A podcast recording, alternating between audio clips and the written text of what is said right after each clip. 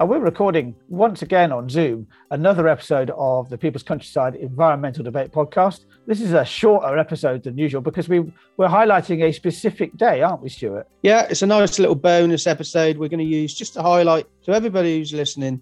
International Day of Friendship is today. It was first proclaimed in 2011 by the UN General Assembly. International Day of Friendship. So think about your neighbours, you know, people right next to you and people further afield and just try and be a friend. If you've got friends and family who are living in different parts of the world, reach out to them. Um, or just and and your neighbor is often the person you might you might not have a, a good deep connection with or have any sort of connection with. So maybe knock on their door and see how they're doing.